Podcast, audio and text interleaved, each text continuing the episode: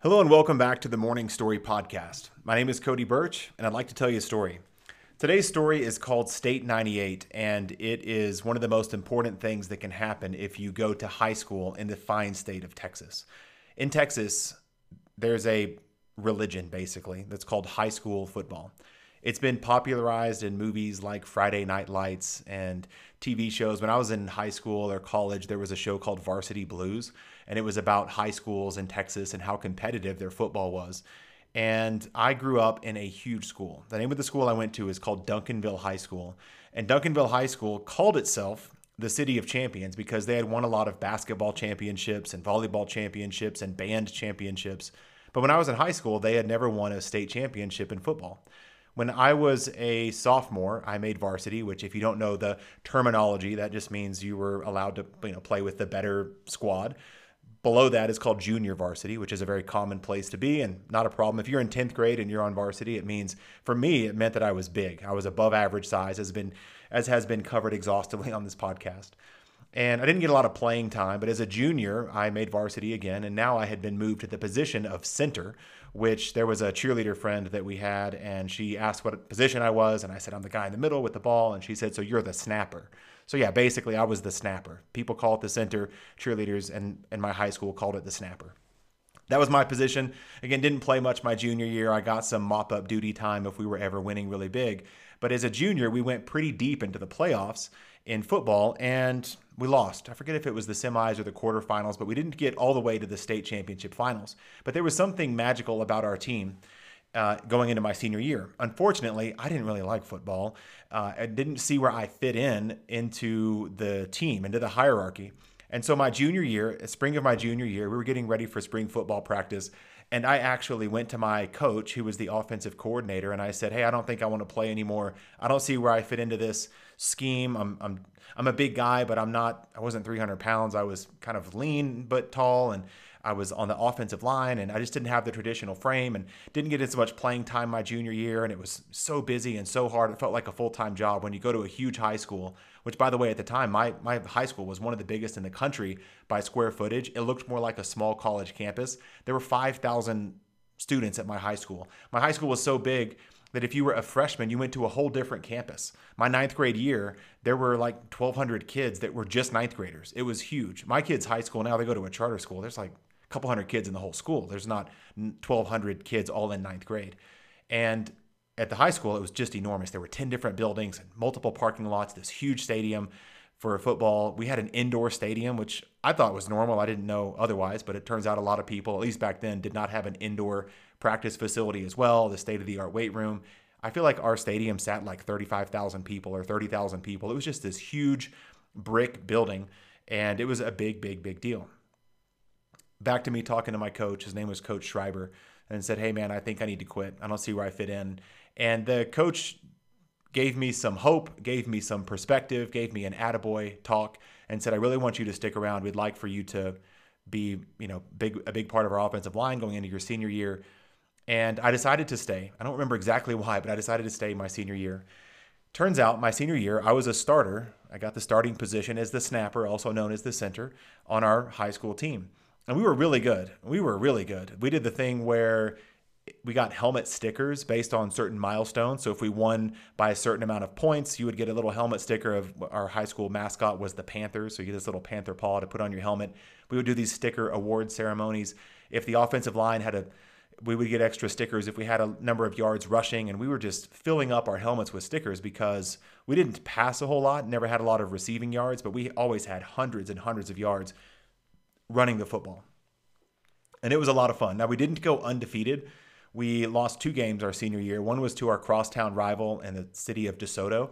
If you follow this at all, by the way, which probably just means you live in Texas and maybe you have kids that go to high school in Texas, Duncanville now They've won the state championship two or three out of the last three or four years. They're kind of a, a dynasty. DeSoto is another huge school right next to Duncanville. That's where my dad was a cop.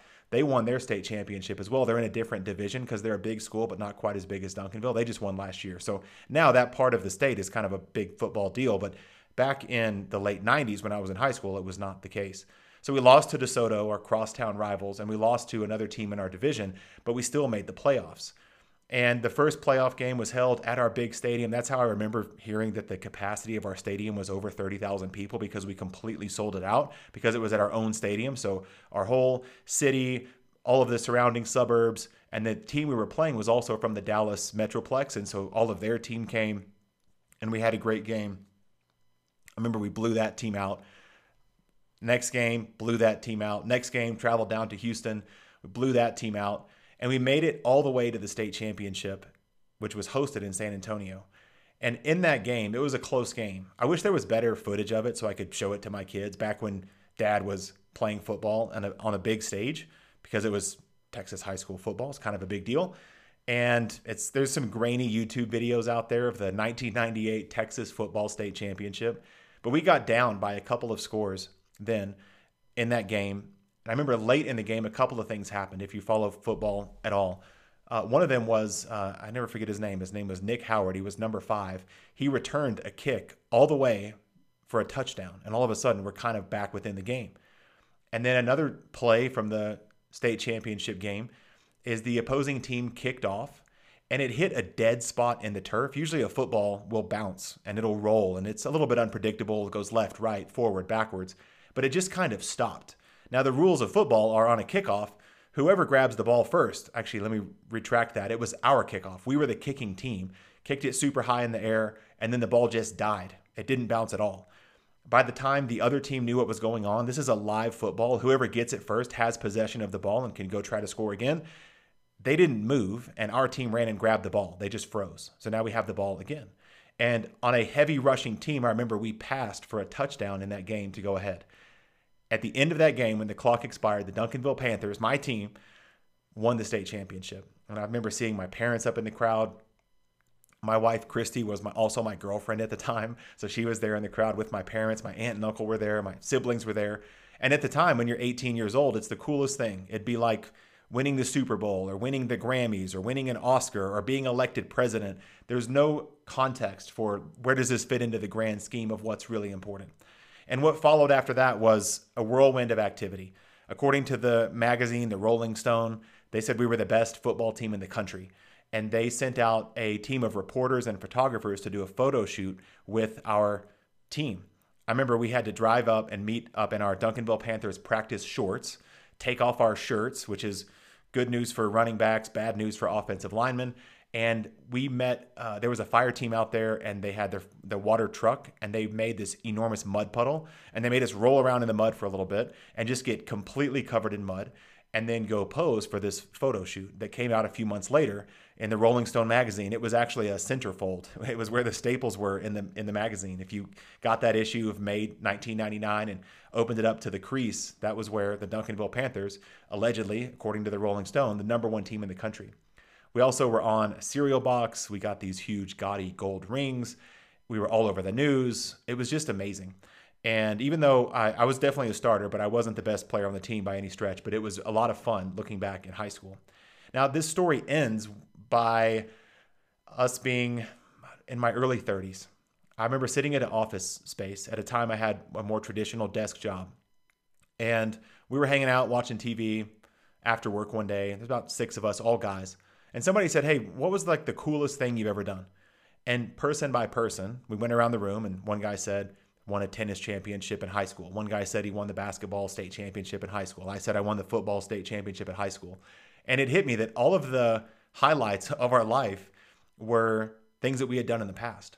And I wasn't happy at that job, and that set me on a course to eventually quit that job and become an entrepreneur, believing that the best days are ahead of me. So there's a bonus lesson for you today to think about the best days being something that is out in front of you, not behind you. But that's my story as it relates to becoming a Texas high school state champ, the state 98 of state 1998. That was a chant that we rode all the way to graduating later, a few months later. And it was a lot of fun, fun memory to look back on. And uh, now there's been much more fun things that have happened in my life. But at the time, it felt like I was on top of the world. So, my prompt for you today is what was a time that you were publicly recognized for something that was really hard? What lesson did you learn?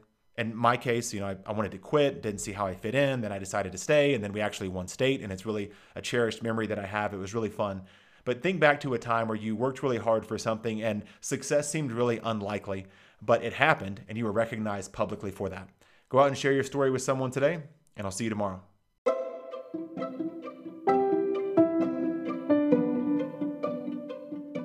Thank you for listening to the Morning Story Podcast. If you'd like more story ideas, go to 202storyideas.com. That's 202storyideas.com. And if you'd like to get better at storytelling so you make more sales, go to storymagnetworkshop.com. Thank you for listening, and thank you for being part of my story.